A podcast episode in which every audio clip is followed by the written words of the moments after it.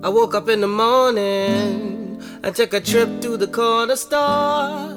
That's when I heard my calling. There is a crisis of masculinity in Canada and it needs to be addressed. This crisis is manifesting in high rates of male suicide, domestic violence, and male on male violence. I designed this episode because I felt tired. Tired of hearing from the men in my life that they felt perpetually inadequate. Tired of knowing that males account for 75% of suicides in the Canadian age group of 20 to 29 year olds tired of knowing that, despite all of the progress modern feminism has made, men still feel fundamentally uncomfortable sitting down and talking about things other than women and sports with their peers. I was tired of hearing that male friends don't talk to each other about their feelings, that they never felt that they could have enough women, better grades, or a nicer body. All of these social issues point to the importance of undefining masculinity and improving mental health in males today. Jake Stika is a nonprofit leader who runs a renowned charity called Next Gen Men. Join Jake and I in today's episode as we discuss the 007 male ideal, why he founded Next Gen Men, and what it means to undefine masculinity. A warning that mental health topics will again be discussed in today's episode. Those who are listening and in a dark place should seek help and turn to the resources in this episode's description. I hope you realize that you are never alone. Thank you again for joining me on Dialogical Humanism. Let's talk about what it means to be a man. But you'll never know this mystery. There's no pilot on your plane. So you're not the man you used to be. Try all the game. But you'll never know this mystery when your pilot has no plane. Said you're not the man you used to be. Sing losing sight of what matters. Hi, everyone. Welcome back to Dialogical Humanism. On today's episode about the crisis of masculinity in Canada, we want to put forth an argument that patriarchy may be as damaging for men as it is for women. I've got an incredibly special guest with me here today. He is the co founder and executive director of a nonprofit that is Alberta based and dedicated to raising the next generation of healthier men. He's a passionate speaker and facilitator focused on gender based issues related to the social and emotional development of young men, the health and well being of men in communities, and gender equity in workplaces. He's even recently been named one of Avenue Magazine's top 40 under 40 and has spoken everywhere from the UN to Brazil and all over the world on the topic of the, cras- the crisis of masculinity and why it's so important to advocate for gender equity in all environments. His name is Jake. Jake, thank you so much for joining me today. Thanks for having me. Um, I just wanted to share with the, the listeners. Um, I actually am now Vancouver based. Oh. Um, Next Gen Men operates in British Columbia, uh, Alberta, and Ontario. Wow. Okay. That's awesome. Oh, that was a weird email notification. I hope that wasn't me. That was we me. Can, we can edit that out. Yeah, we can definitely edit that out. okay. For the listeners who didn't quite catch that, um, Jake's nonprofit organization is actually now active in BC, Alberta, and Ontario. So I really look forward to discussing all of the work that your chapters do, Jake, in just a couple minutes. So, you know what? My first question for you today is an introduction to this topic for everyone who's listening. I was just wondering how would you explain the concept of quote unquote stereotypical or hegemonic masculinity to a layperson and why is it sometimes dangerous for men to feel the need to conform to this particular stereotype? Yeah, so um, not to get too theoretical since we're kind of working on this layperson idea, um, but the way that I've kind of wrapped my head around it is is you know, if we look at Connell's hierarchy of masculinities, hegemonic kind of sits atop that pyramid. Um, and then beneath that, we have uh, complicit masculinity. Beneath that, we have uh, marginalized masculinity. And beneath that, we have subordinate masculinity. And I think that you can start to begin to understand that hegemonic masculinity when you see that whole pyramid, right? Mm. So in a pyramid at the top, there's actually very little room. And um, that hegemonic masculinity, an example that I've used a lot is uh, 007. So, okay. you know, Daniel Craig, he's super fit, he's handsome, he's got fast cars, he's got, you know, beautiful women, money, all those kinds of things.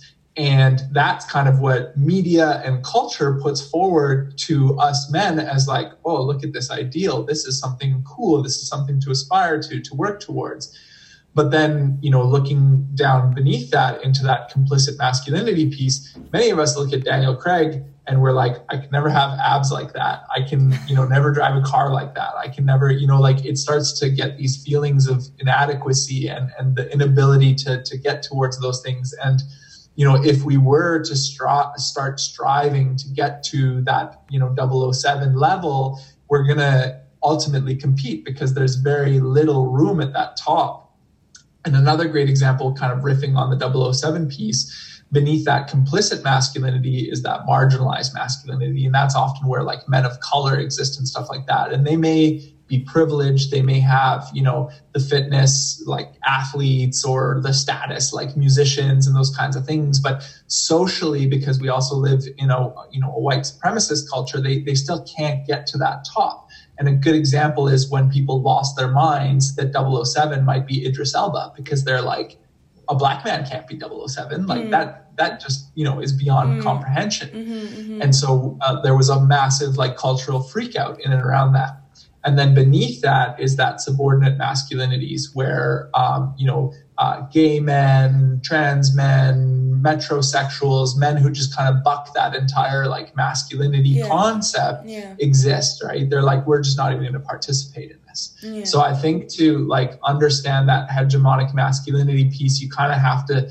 it's, we often talk about just the tip of that pyramid, but if we look at the bottom of the pyramid, we start to see the bigger picture that's that's really fascinating to me because coming from a place even just as a Canadian university student, I think we often fail to realize how incredibly diverse the manifestations of that 007 character are in magazines, in the media, even how we might portray the ideal male student just coming from a university background. And I think it's really interesting how you pointed out the intersectionality between, of course, that 007 stereotype and other forms of oppression in our culture, such as colonialism, and also the uh, the the way we view certain queer communities and people of color. How oftentimes men f- are feel compelled to participate in this ideal or fail, and that really leads me into my next question for you, Jake, which is. How would you explain what your organization does and why is it important to men today? Totally. Um, for us, we kind of boiled down our core competencies to positive masculinities, uh, healthy relationships, and gender equity. And um, that might still, you know, ruffle some feathers with feminine averse uh, men. Um, the positive masculinities piece, I think we put in there is just to really combat that idea of quote unquote toxic masculinity. It gets thrown a lot, around a lot.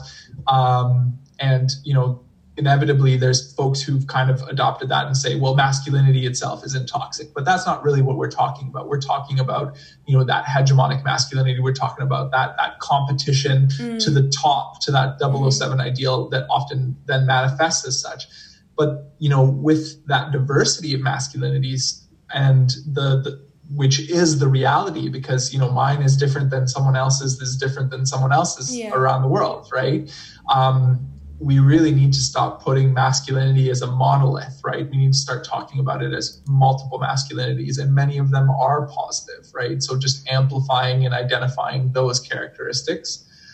The healthy relationships piece, I think, is really important to that as well, um, whether that be romantic relationships, your relationship with yourself as a man, your relationship with your peers as men, um, that kind of is like all encompassing for us. It's not just, you know, dating violence or consent or, or sexual yeah. assault or those kinds of things. It, it, it really is um, all relationships.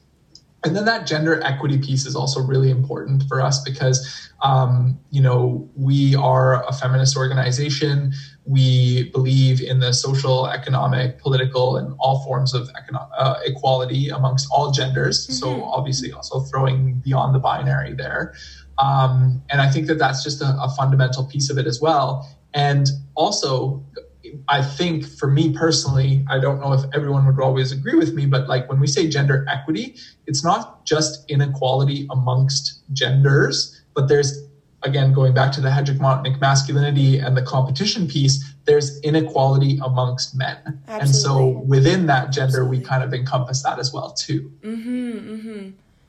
That's uh, really fascinating to me because i think even amongst the men I know I can almost see exactly what you're talking about how hegemonic masculinity kind of sits at the top and then you've got your complicit and subordinate masculinities there. You see that ma- I see that manifesting in conversation. I see that manifesting in in bullying. I see that manifesting in microaggressions against men who are perceived to be quote unquote queer quote unquote feminine. And so you have that constant reinforcement of that 007 character that is increasingly and increasingly unattainable for many, many men.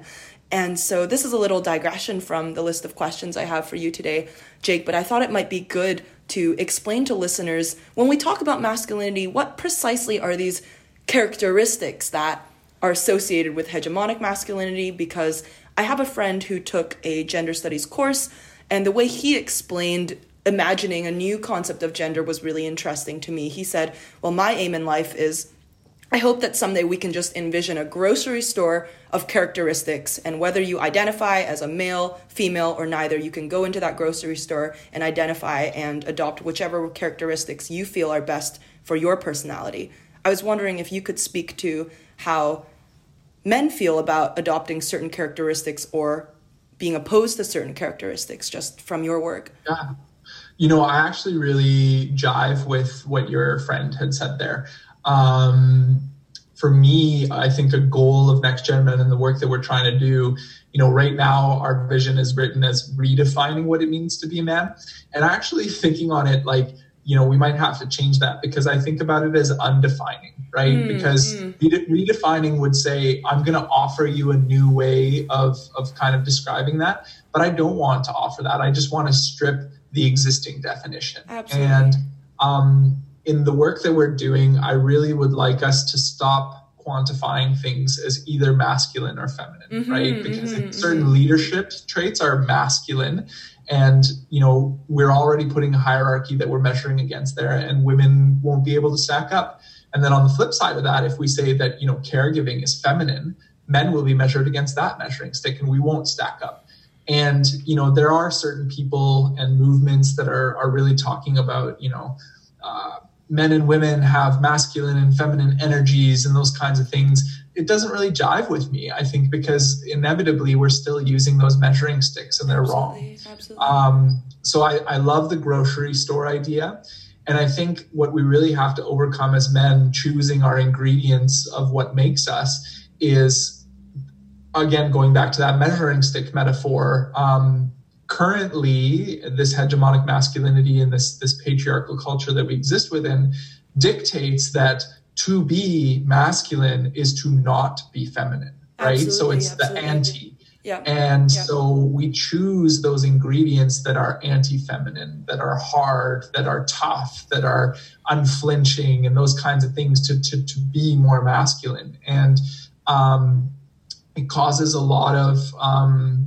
kickback because if you think about you know i think about the 12 to 14 year old boys um, that we work with like the biggest insults levied against them are homophobic misogynistic right it's it's all about their measure of masculinity mm-hmm, and that's mm-hmm. that's where we need to abolish those measuring sticks absolutely i think I just want to reiterate what you said for any of our listeners today who don't have a social sciences background. It's a common concept in the social sciences of other with a capital O, where certain categories that we have in our world are fundamentally dependent on the denial of other groups or other populations' characteristics or rights. And so I really also jive with what you said, Jake, in relationship to whichever way we frame the issue when it comes to masculinity or femininity, one side is always losing. I really jive with what you said because it emphasizes just how fundamentally dependent our idea of hegemonic masculinity is on an idea of submissive femininity, really. And I think that's something that I hope will lead into my next question because right now I just want to speak from personal lived experience. Um, as a female, I definitely have male friends who, as you mentioned, have received homophobic con- uh, comments, have received misogynistic comments made against them, and I have seen that affect their mental health substantially. On another note, as a female, I've also had my share of unhealthy relationships, and I think those can also be attributed to men feeling the need to constantly put down females to become that 007. And I was wondering if you could speak to those two specific issues just from your lived experience and your experience dealing with other men, how specifically um, those comments can affect mental health, and also how this idea of hegemonic masculinity might be leading to some pretty bad relationships between men and women. Totally. Um, there's a lot to unravel there. There's a few different questions, I guess. Yeah, sorry. Um, okay. good. I mean, I just think, you know, if the way that we police men and their masculinity is constantly asking them to prove it uh, through holding them down with measures of femininity or, or homophobia or those kinds of things, it's exhausting. It's mm-hmm. a facade right? That we need to constantly put up, and it and it really does weigh on our mental health. Um, you know, one of your questions here is is around uh, why did we why did we start next gen men yeah for me in my early 20s i was struggling with depression and a lot of the uh, depression i was dealing with was internal dialogue around you know, who I viewed myself to be and how I should be in the world and beating myself up for not feeling that way. Mm-hmm. And it wasn't anything that anyone put on me. I didn't get called, you know, a girl or anything like that by any of my peers. But it was just the deeply rooted ideas of what I thought it was to be a man and how I, what I grew up with and that was me in my early 20s and then a little bit younger than that. Um, my uh, co-founder and, and, best friend unfortunately lost his 13 year old brother to suicide. And um, you know there's mental health involved with that as well. But um, a part of that was we think homophobic bullying. We think that he may have been gay and not out of the closet yet. And so to lose a young man and you know a light in this world to that ridicule of masculinity or identity or lack of belonging uh, is a tragedy. And, you know, um, losing too many men, you know, three out of four suicides are men to the types of dialogues that I was having in my head is a tragedy. And, um, you know, even if these people aren't dying uh, at their own hands, oftentimes they're they're perpetrating that violence, whether it be against women, against um, queer people, against uh, other you know marginalized masculinities in their sphere it's also a tragedy right? And so if i think about this crisis of quote unquote masculinity um, i think a lot of it is the tragedy that we as men are perpetrating upon ourselves and those around us um, not necessarily on terms of like what society has levied against us and we're all of a sudden suffering around this but this system this overarching structure um, you know is is is a burden on us and you know we talk a lot about patriarchy um, in terms of men over women but realistically patriarchy much like capitalism or democracy or all these kinds of things is is a system that we all participate in and are, are all affected by. So, you know, I think it it's behooves us to take that step back and definitely, you know, look at the issues that um, people of other genders are facing, but include men and boys in that conversation as well. Absolutely, absolutely, Jake. I really want to sit and really just emphasize you repeatedly use the word um, participate, and I think that's something that I really want to highlight to everyone listening today. Right now, Jake is talking about how hegemonic ideas of what it means to be a man, speaking to that 007 stereotype who is hypersexual, hyper aggressive, hyper masculine, hyper violent, and bringing light to the fact that these are ideals that most members of our culture, I would say, participate in upholding through small actions each and every day. I would even admit to myself, a younger version of me being guilty of making misogynistic or homophobic comments against my male friends and now only becoming older realizing what a terrible toll this takes on male mental health specifically. And so thank you Jake for bringing up that concept of how in small ways oftentimes these seemingly extreme ideals become participatory and how people continue to uphold these in the small things that they say and the small things that they do. Jake, it's been an incredible conversation today to introduce this idea, and I kind of want to leave off the interview on more of a positive note and just really give a huge shout out to the incredible work that you're doing with Next Gen Men. And it's just really inspiring to me especially as a woman and a person who identifies as a feminist, but more importantly, as a critical anthropologist who wants to reimagine these categories for absolutely everyone in our culture and our society right now. I was wondering if you could speak to maybe one of the best moments you've had with Next Gen Men in the last couple years. What was one event that really struck a chord with you and showed that, you know, this is work that needs to be done and that you look forward to doing? Oh, it's hard to choose just one. Yeah. Um, you know, like I just think about I'll put it in categories, right? Okay. Like okay. We work with youth, we work in communities, and we work in workplaces. And I think about the youth that we work with, primarily roughly around 12 to 14 years old, um, sometimes a bit older, sometimes a bit younger. But, you know, I think about myself at that age. I grew up in Catholic school. Um, there was nobody who was out in my school. I mm. didn't know what a trans person was, and I never heard of feminism. And I look at these boys, and at their age, they know all those things, right? And they're working with our staff on giving themselves permission to stay curious, to stay open. And realistically, that is what the next generation of men is about, right? Like, um, we can't undo the way I grew up. We can't undo the way that men older than me grew up, but we can change it for that generation after us. So that's really uplifting. If I think about some of the community based work, you know, there's there's folks who, you know, in this pandemic, uh, they need you know mental health and community supports. Um, you know, there's people who gravitate towards our work because they see the goal, the end goal, and and it gives an opportunity and a safe space for them to work on these things. A quick side story, you know, I know this guy. He he told me, you know, I have a feminist wife. I have two daughters. You know, I want to be better. I, I think that, you know, the work that you're doing is really important. And, um, you know, in this one chat, uh, there's a group chat, and and you know, I saw him him participating in a way that I thought was counter to his goals. What he said to me, and I just said, "Hey, man, can I give you a little bit of feedback?" Um, you know, and we had a really great conversation where I said, you know, I'm, I'm sharing this with you because of the conversation we had about your goals and, and whatnot.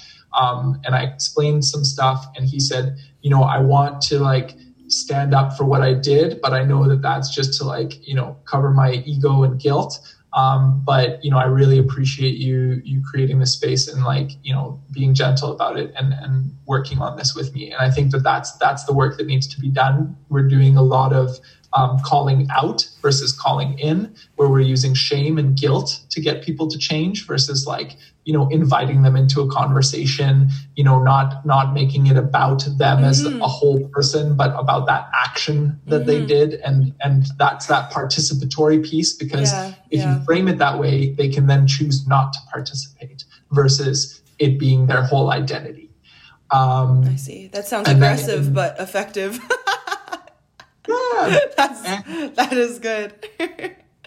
and then, you know, uh, if I think about workplaces, you know, I'm really, I'm a staunch supporter of men taking parental leave. I think that more men mm, doing that mm-hmm, um, will will create a lot more gender equity in all of our systems and structures. Yeah. And I'm just really excited to be having those types of conversations with with men in, in male dominated workplaces. Absolutely. As we conclude the interview today, Jake, I just want to reemphasize that whole conversations piece because again that's also what this whole podcast is about i hope that these conversations that people are listening to can inspire people to eventually just be comfortable with who they are and feel proud of who they are because I think whether you identify as a male, female, or non binary at all, that's something that all of us as, as humans are trying to do. We're trying to feel more comfortable in our own skin and we're trying to feel proud of the things that we've done and the things that we hope to do. And to any men who are listening right now, if you've ever felt ashamed for quote unquote having traits that you perceive as feminine, such as maybe more more of an inclination towards caretaking, or maybe you love absolutely expressing your style. Maybe you love talking to your friends about your actual feelings and not about women or sports. You know, if you identify with these certain characteristics, just understanding that there's absolutely nothing wrong with you being you, and there's absolutely a movement right now towards helping men feel comfortable feeling and doing whatever they want to do. It is with their personality, that is. And so, Jake, I was wondering if you had any last words for any men who might be in a similar place to you when you were younger and having that really negative dialogue surrounding who you should be in terms of a masculine ideal and just really beating yourself up about that. I would just say that it's a journey, you know, like learning and unlearning is a lifelong process. Um, I think a lot of us think that at some point we'll we'll get it, whatever it is. Um, but you know, it's just leveling up. You know, once you see one perspective, you get to fight the next boss mode, right? And um, you know, throw in some video games there as male stereotypes. But um, leadership is not masculine emotion is not masculine Absolutely. or feminine rather you know like none of these things have to be codified it's all human mm-hmm, right mm-hmm. like we we all breathe we all pump blood and we all feel things and we all experience the world in different ways. And so if we can normalize that remind ourselves of that on a regular basis then i think we're better off. Absolutely Everyone, this has been Jake. He is the co founder and executive director at Next Gen Men. They've got chapters right now in Vancouver, Alberta, and Ontario, and they are always accepting donations and new volunteers for the incredible work that they do towards educating men to be whoever they want to be and leading to a next generation of healthier men that can hopefully combat the crisis of masculinity in Canada, which has unfortunately been manifesting in increasing rates of male suicide, of domestic violence, and male on male violence. Jake, I'll definitely be following you guys on Instagram and everything after this. I was just wondering if you could tell everyone listening like what your website is, what your socials are, and yeah, uh, we're at www.nextgenmen.ca and on all of the socials at nextgenmen. Awesome, awesome, and they sell really cool socks, guys. Um, I saw those; those are great. That's the real movement. I know. Exactly. Yeah. Gender equality is really important, Jake, but you know, socks, higher quality socks, that's that's the next frontier. That's what'll take us to the next level. absolutely, absolutely. Thank you so much again for helping me raise awareness for these incredible incredibly important issues and I really commend the work that you do. So thank you so much, Jake. No worries. Thanks for the time, Jen. Yeah, of course. Everyone, this has been Dialogical Humanism. Thank you so much for tuning in today. Try all the game, but you'll never know this mystery when your pie has no plane. Said you're not the man you used to be. Sing. Losing sight of what matters. Dimming my demeanor in the brightness of the flatter. Enticing is the chatter of a room filled with candor, replaced by fumes that conclude with the banter.